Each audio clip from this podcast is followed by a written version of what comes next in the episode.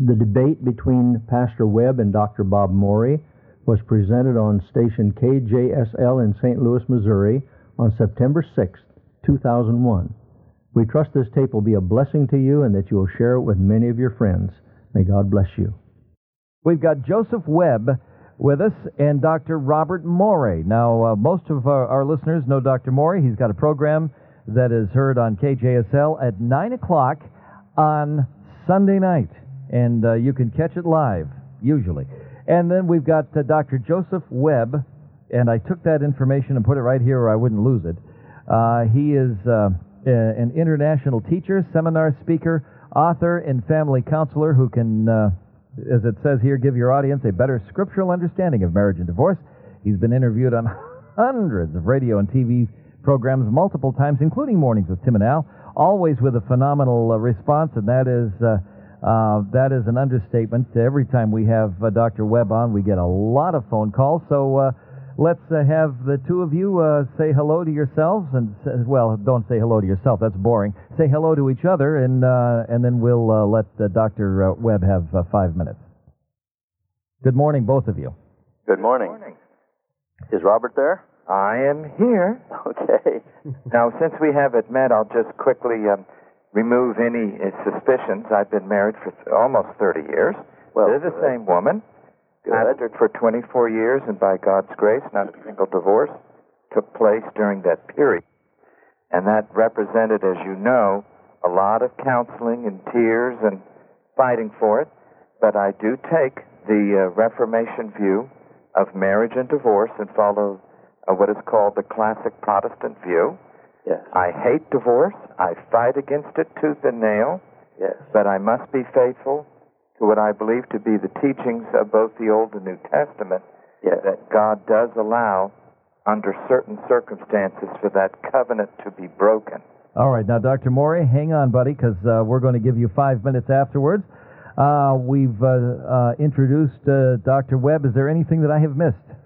Well, first of all, it's not Dr. Webb, it's Pastor Webb. But I'm so used to saying doctor. What am I going to do? I'm going to put pastor in great big letters here, so I'll know. Well, I want to say, first of all, when I read the material concerning Dr. Morey, I was thrilled to see that he was a part of Walter Martin's organization at one time, because Walter Martin, to me, was just like a spiritual father. If I wanted to find a balance in most positions concerning the Word of God, I could go to Walter Martin. Yep. And I knew him. I'd met him personally a couple of times, and what a blessing it was. And the work that they're doing is absolutely incredible. There has to be some that will stand up for the faith. And there are some people who say, of course, that's being antagonistic, but Paul was antagonistic everywhere he went and caused a fight. Well, it's Walter Martin's good book, The Kingdom of the Cult, that turned me into a Trinitarian. I had real trouble with that doctrine, and he kind of put everything in perspective where I could understand it. Yes. Well, Dr. Webb, you are, see, I'm going to do this all day. Yes, sir. What they should do is have a chair that gives me an electrical shock every time I call you doctor. Pastor Webb, I'm going to go ahead and you've got 5 minutes starting right now. Thank you. The position that God has given me that down through these years, and it wasn't by choice because I had a background and training in the Christian and Missionary Alliance, got my degree in theology there, and went on to a Baptist seminary, General Conference Baptist Seminary in Minnesota, and went out into the ministry. I've been in the pastorate now and different pastorates for a total of about 45 years. I've retired from the pulpit, and now I travel and do seminars. While I was in the last pastorate, I was studying for my sermons, and time again, the verses on marriage and divorce would jump out at me, and I would look at them and think, well, I surely don't need these. I had been very happily married with a wife and two children, and yet I'd look at them and I'd write down what I felt the Lord was trying to tell me about was in that verse, and I'd put it on a shelf above my desk, and this went on for a long time, till finally I looked up and saw a big stack of papers up there and took them down and said, Lord, what are you trying to show me? So I went through all those verses, and then I thought, well, I'll just go get some books, all the books in the bookstore on this subject, and I'll read them and I'll find out what he's trying to tell me. But when I found the books, I found out they weren't saying consistently what the Word of God said if you take them in their historical perspective. And so I found out that the only way that I could do it hermeneutically correct would be to take the clear verses, the verses that all agreed with one another, and I've done that all the way through the Gospels and the Epistles, the verses that would agree, and to establish a biblical position, and that is that marriage is for life. If anyone divorces and remarries while their first partner is still alive, that constitutes adultery, period. And then I found out that the element of repentance was very, very important and was being missed today in the earlier teaching of our church. Today, if we're sorry, then many people say, well, that's good enough. But the Bible speaks of being a sorrow unto repentance. And the scriptural position is that I feel the Scripture says in the clear verses that marriage is for life. The unclear verses, when translated properly, for example, in Matthew 5 and 19, where it speaks about except it be for fornication, I know that the newer translations from the New Greek texts come out saying that that means adultery, but there are specific times in the New Testament where it is a very narrow use. For example, when Paul said in Galatians 5, be not deceived, 1 Corinthians 7, be not deceived, neither fornicators, nor idolaters, nor adulterers, nor effeminate. They are very specific, and they are definitely distinct. In those cases, we have to apply it correctly. And in Matthew 5 and 19, where it says, except it be for fornication, the traditional Protestant view, which was originally the Erasmian view, actually says that means except for adultery, that breaks the covenant based upon Deuteronomy 24. But God himself and Jesus himself separated themselves from that teaching in Deuteronomy 24. God did it in Jeremiah, the 3rd chapter, when he said, they say, and he quotes Deuteronomy 24 and says, that's not the way I treat you, Israel. You're my wife, and I've given you a bill of divorcement. And if you'll repent and come back, I will take you back because you still are my wife. In other words, they could not break the covenant. They were only violating it. And Jesus in Matthew was speaking concerning a Jewish practice that Joseph and Mary experienced. Joseph thought Mary had committed fornication, and he was going to have to legally divorce her. And the angel said, don't do that, for that which is in her is of the Holy Ghost. And so Jesus said to the Jews something totally different from the two rabbinical schools in that day that said different reasons why you could get divorced. By the way, in the Old Testament, adultery was not grounds for divorce. Adultery was stoned. They stoned them to death if they committed adultery. But there are those today that will tell you adultery will break it. In the New Testament, we are to forgive even as God for Christ's sake hath forgiven us. And I've said to couples, can you still love them as your wife or your husband? No. Can you love them as your neighbor? No. Well, then you have to love them as your enemy, because Jesus commands us to love even our enemies and to pray for them that despitefully use us. And realize that God himself says in the book of Hebrews that he will judge the adulterers and the fornicators. Consequently, the church today picked up in the 1500s a teaching by Erasmus that has carried through, being the Erasmian view, and Martin Luther in that day said that Erasmus was an enemy of God and his word. He died without light and without the truth, and he treated Jesus Christ like a court clown, and that he stirred up the basest passions of little boys. This was a brilliant philosopher living back in that day, but he had some immoral areas in his life that distorted him, and he brought forth teaching that was not there before. There were 4 other teachings before, for the first 1,500 years, that said marriage is for life. Well, that's it. That's time is up. But hang on, and we're going to get Dr. Morey on with his view on all of this, and then we'll have a little time for rebuttal.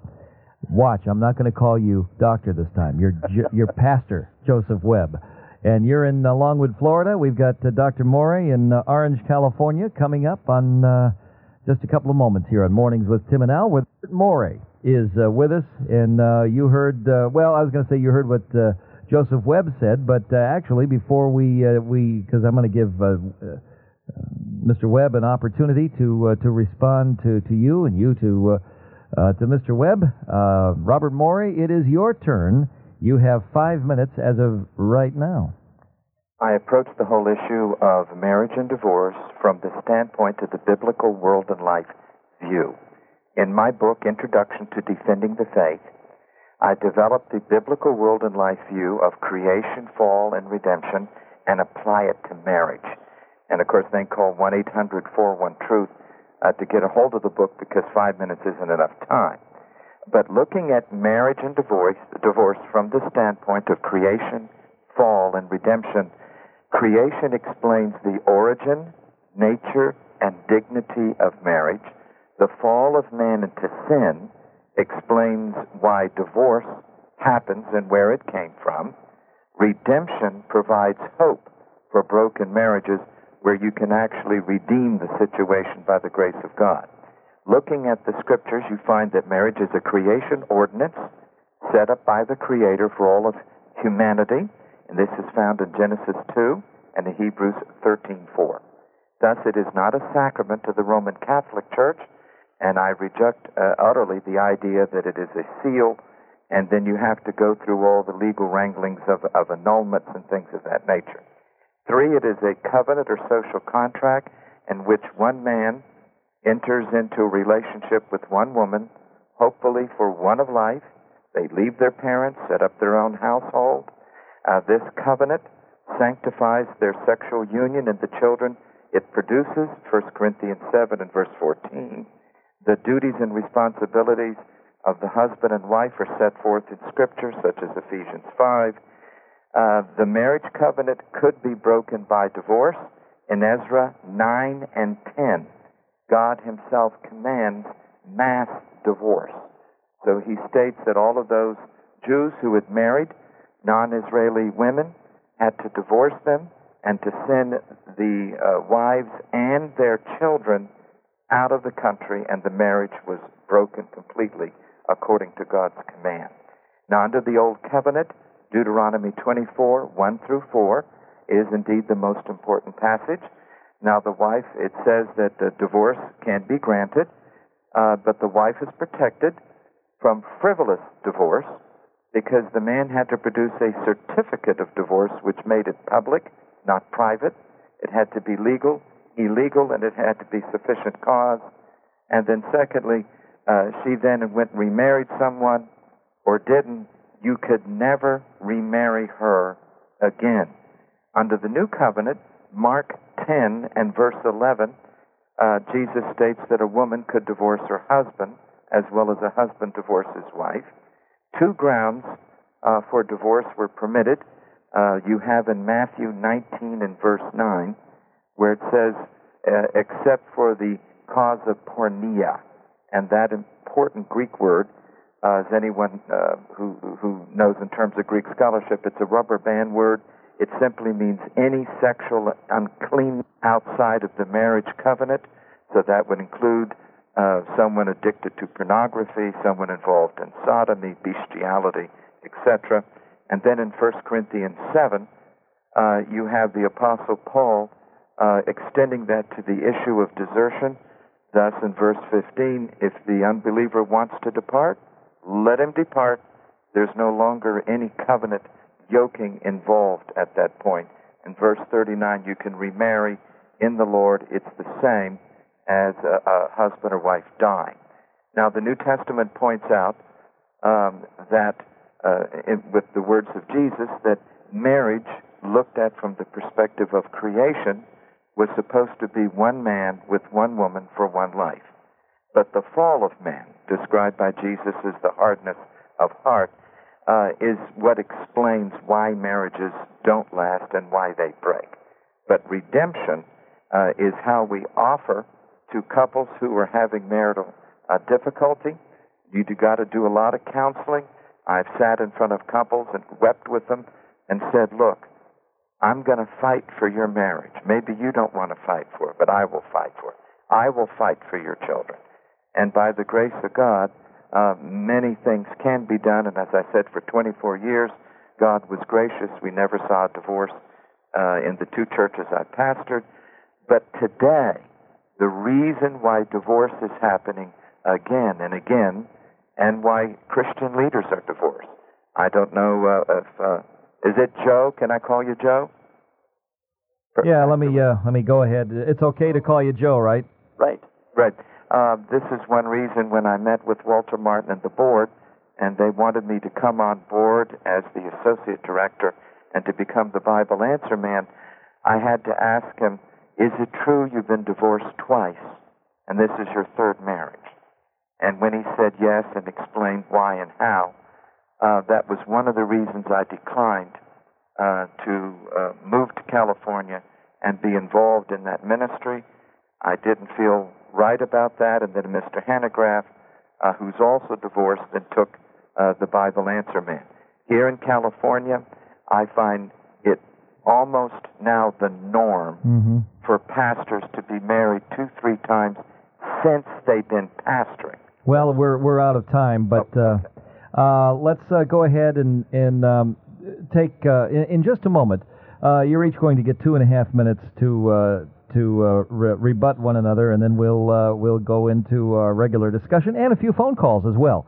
But no need for you guys to start queuing up now unless you just want to be on hold. You like being on hold and listening in stereo for about 7 to 10 minutes. 314-969-6300 is the number if you want to call anyway, but just know that you'll be put on hold for an awful long time. And the gentleman on my right, your left, is Dan David, and we'll let him say a word. And Pastor Joseph Webb is with us. Dr. Morey, I'm going to go ahead and I'm going to let you hang on the line. I put one of you on hold just so you know you guys can run around and talk to people or whatever has to be. But Joseph Webb, you heard Dr. Morey, and Dr. Morey, you heard Joseph Webb. So let's go ahead, Pastor Webb, and we'll start 2 minutes with you starting right now. Well, I want to say, first of all, that I know the people listening today are going to feel like they're trying to drink out of a fire hydrant. So much information is coming out at once, and I agree with Dr. Bob that we need to make known to them that we have our book, Till Death Do Us Part, and we're only scratching the surface when we present these truths that we're talking about. And I have not read Dr. Bob's book on World and Life and View, Creation, Fall, and Redemption, but the difficulty I have with it is what we're actually saying is that we cannot expect more out of those who are in Christ Jesus than those that were in the Old Testament. And that we have to give more allowance today than they did back there in the Old Testament. If they divorced, if they committed adultery, they stoned them to death. Today, they separate them. But there's a verse in Acts, the 17th chapter and the 30th verse, that tells the difference between Old Testament and New Testament truth. It said, in the times of this ignorance, God winked at. God allowed many things in the Old Testament, but now commands all men everywhere to repent. Jesus Christ is Alpha and Omega, the beginning and the end. He's the total alphabet, the total expression of God to mankind. So man no longer needs to say that he's in ignorance or he didn't know, because it's an open book test. And it is God's grace is not getting away with whatever you want to do. It's the power to know and do God's will. When I became a Christian, I came out of a very rough, tough world where I saw my friends go to reform school and prison. There were habits in my life that I had not been able to break, but when I invited Christ in my life, He gave me grace that set me free from those things of the past. And this is what grace is all about. It's not now that I'm in grace that I can do whatever I want to do and violate God's principles, because God said that let your yes be yes and your no, no, and anything beyond that is sin.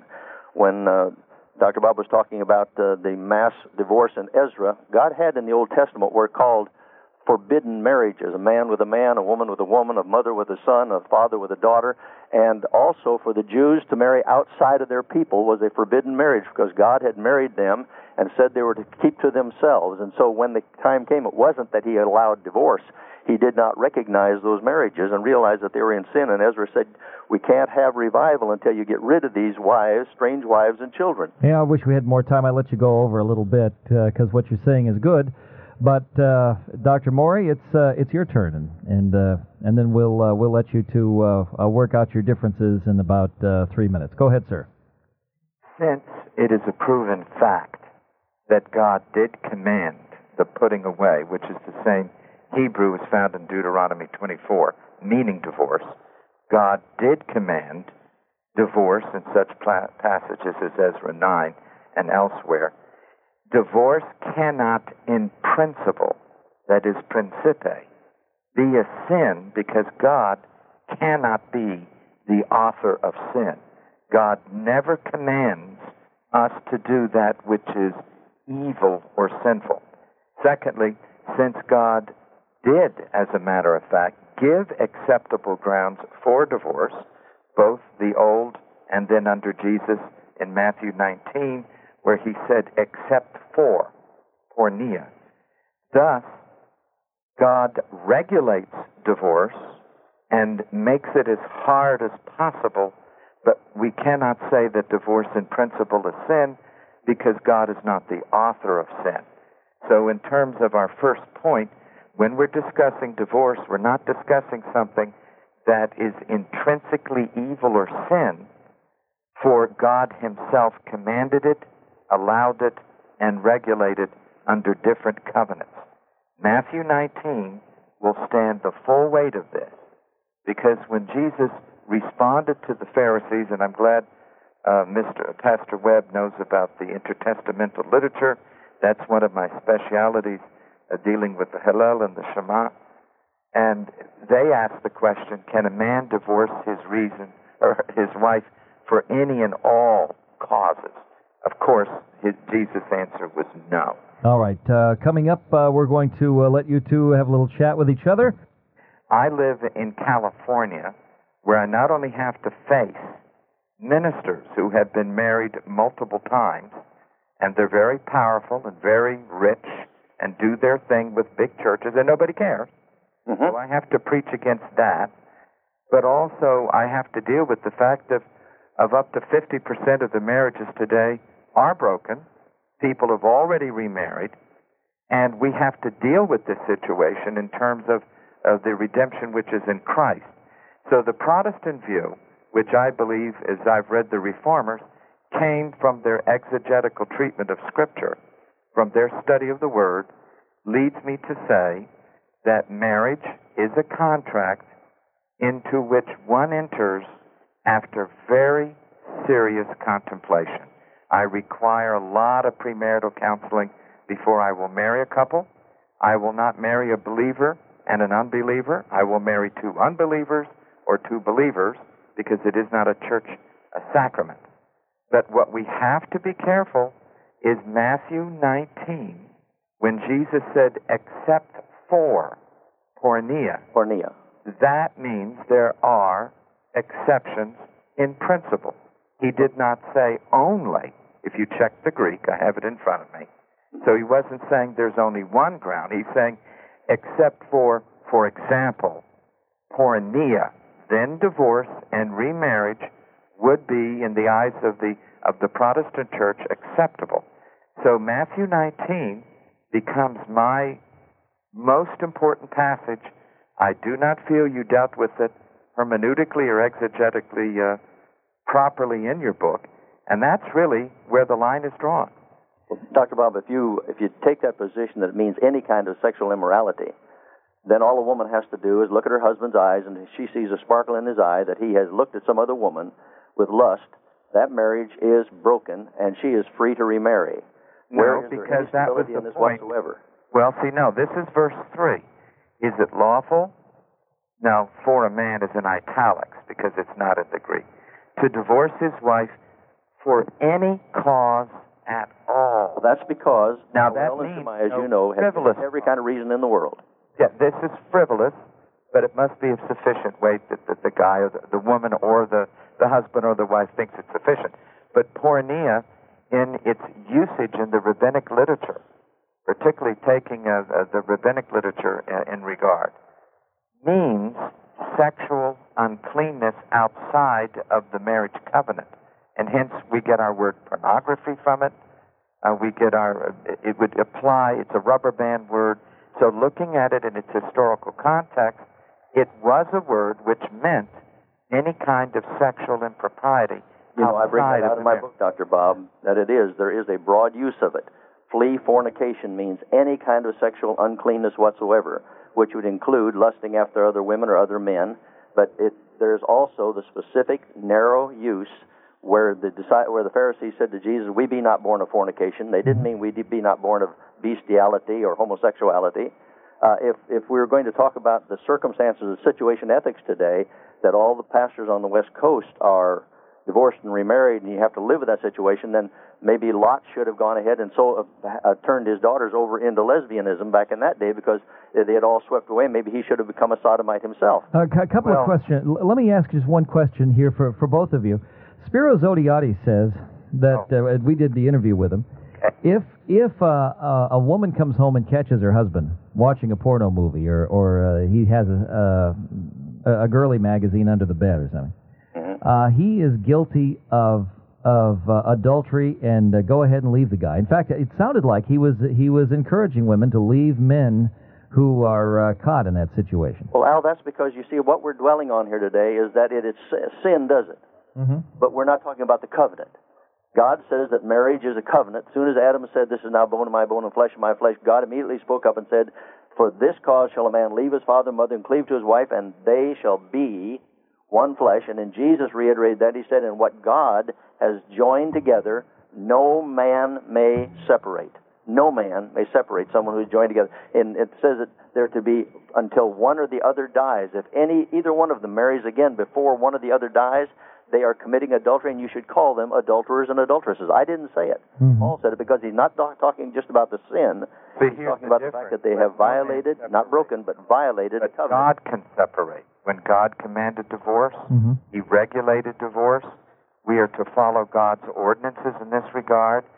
Again, I would say the first step, as I said, having pastored for 24 years, the first step is not throw your husband or wife out. The first step is to get involved in counseling and heal your marriage. And I think Joe and I would both agree on that. If the covenant is broken, number two, how can they put it back together? Yeah, well, number one is to heal what's there, sweet and sour marriage. I have tapes on this, everything. Then number two, we have to recognize that there are marriages that are in circumstances in which the marriage is hopelessly broken. Then you have 1 Corinthians. And there is the option of looking to see if there's biblical ground. So I had a woman who wanted to divorce her husband because she wasn't happy. Mm-hmm. And, of course, happiness, God could care less. He wants you holy, mm-hmm. That's right. Happy. Amen. And I told her, if you do that, I will excommunicate you and deliver you unto Satan publicly. And she knew that I would do that. Mm-hmm. So she didn't. But what you have is this. Jesus clearly gave an exception.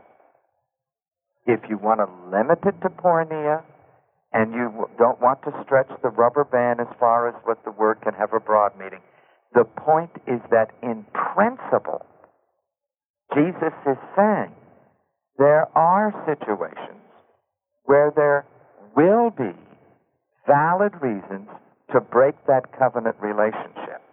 So the Greek of the passage cannot be avoided.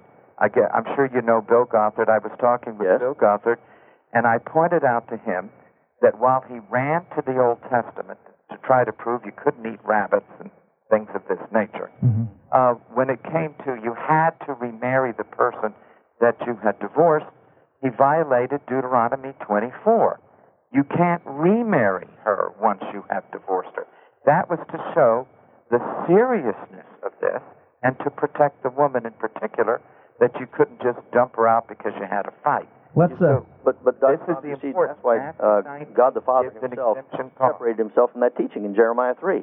Let's go to the telephones here because Victoria has been hanging on, and she's got to be the most patient person on earth. Victoria, welcome to Mornings with Tim and Al, without Tim, but with Dan, and with Dr. Robert Morey and Joseph Webb. Good morning. Good morning. I would like to challenge both of you. What is the bottom line?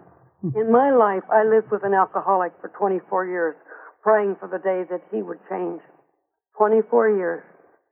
I was in danger of my life and my children's lives. I put the guns up with the sheriff. I finally had no resort but to file for divorce.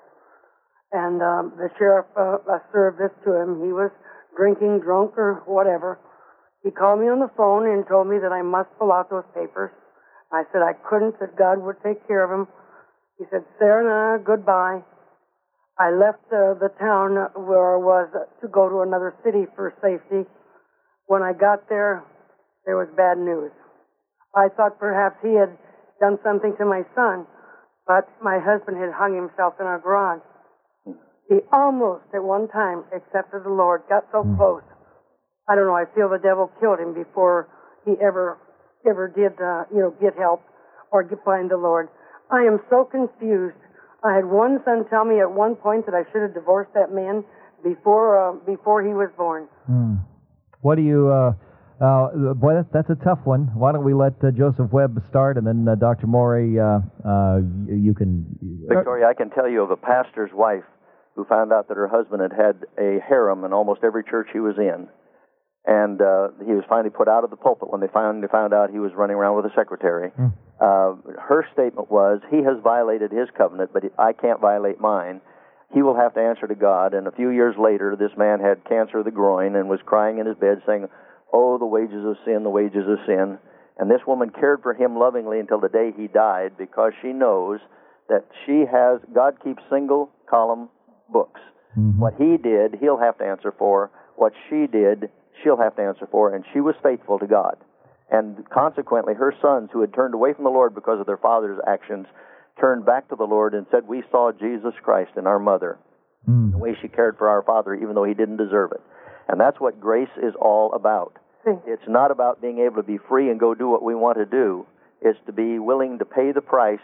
And I have counseled couples in the past when they've gone through what you've gone through, Victoria. Separate, but just recognize you are still married to him, and stay single until you can be. There can be reconciliation. But in our churches today, they say, "Go down to our stud pool down there and pick you out a new one." And they call it a singles ministry. I say, if it's singles, why do they have babysitting? All they're doing is pooling a bunch of people with burning passions, running them together, and wondering why they're ending up with the divorce and remarriage rate within our evangelical church is 7% higher than the unchurched world. I take my hat off to you and salute you that you were faithful in spite of the fact it wasn't easy. I know God's going to honor you for it. Dr. Morey, it's your turn. Well, you see, there's a difference in Scripture where it brings up the ideal. Like, "My little children, I don't want you to sin." Now, that is the ideal, that you'll not sin, I'll not sin, none of us will ever sin again. But then the Scripture goes on to recognize that reality, having a reality check, means that the ideal is often not realized in this world. So in 1 Corinthians 7, he gives the ideal in verse 10, the wife should not be husband. Mm-hmm. That's the ideal. But if you look in verse 11, the very first word, but, if she has to leave. In other words, God recognizes we, as believers, want the ideal marriage, the ideal relationship, but there are sometimes situations that you have to leave. So if a woman is being beaten, if her life is in danger, if her children are being molested, mm-hmm. if he has deserted her sexually, financially, emotionally, if there's abuse, she needs to go to the elders of the church. They need to try to follow Matthew 18 in this situation. And there are situations where the church would say, you have to leave, because the moral law, thou shalt not kill, takes precedent over such institutions as marriage, because marriage is not a moral law. There is no opness. All right, let's go. We've got one minute here with Mary. I wish we had more time, but when we get to heaven, time will be no more, and we can discuss this thing. Well, then we won't need to discuss it. I just wanted to quickly ask, it sounds like this, Dr. Bob is compromising. He's saying, what if people have been married and they already come into the church? Well, you can leave someone. You don't have to. And if the marriage is so horrible, leave them and live a life of spiritual celibacy. But the remarrying is to, I know it's wrong. I know that the Reverend is totally right. And when you say, "Oh, what about people who have already been married?" That's just like saying the people that say, "Oh, you were raped, so it's okay to kill your baby." Good point. It's compromise. Yeah. Thank you, Mary. And let me ask you this too. And this is an area that I'm asking for my benefit as well. You'll get a guy who is a rounder who's got a new girl every night of his life, and then he gets married. Now, if he had been divorced once, he's got the scarlet letter around his neck, and yet you could have had a guy who was immoral as can be. And he settles down, he gets married, and everything seems to be just fine. That's the proof of the covenant, Al. That's the proof that we're talking about a covenant. You see, there are fornicators. People who are fornicators run around like an alley cat. Yep. And they repent of that, and they quit it. God forgives them. They get married. So that hasn't got to do with the sin. It has to do with the covenant. God is a God of covenants. And when somebody enters into a covenant, it is like the salt covenant in the Old Testament. It is for life, until one or the other partner dies. And God says, adulterers and fornicators I will judge. Who is an adulterer? Whoever divorces his wife and marries another. Now, the permission that was given in the Old Testament, God himself separated himself from that. He said, that's not the way I operate. Israel, you're my wife. You have violated this covenant. But if you'll just come back, I'll take you back because you are still my wife. And do you notice something? God never has gotten remarried. If you would like a copy of Joseph Webb's book, Till Death Do Us Part, how do we get a copy of it? Either through Barnes & Noble, or if they write to me and let me know they heard it on your program, Al, I will send them the book and a free tape, a 92-minute tape, teaching tape, to Webb Ministries Inc., Webb Ministries, Inc., Post Office Box 520729, Longwood, Florida, 32752-0729. And I want to tell you, I appreciated so much being able to talk to Dr. Morey. He's a gentleman, and I can tell he's a scholar. And I wish sometime we could really sit down and share more of these things, because God's going to have to raise up more people who are going to stand for righteousness in this day, because there's no difference between the church and the world in this area today, and God's going to have to set a new standard. Thank you very much, Joseph Webb. And Dr. Moore, you've got 30 seconds. Yeah, 1-800-41-TRUTH, that is T-R-U-T-H, and they can get a hold of the catalog and order Introduction to Defending the Faith. They can also ask about such tapes dealing with marriage, and we will get back to them on that.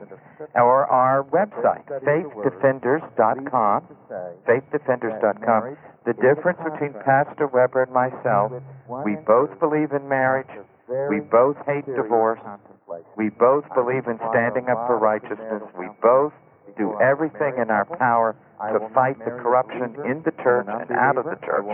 The difference has to do, I accept the words of Jesus in Matthew 19, and he doesn't. All right, thank you guys both.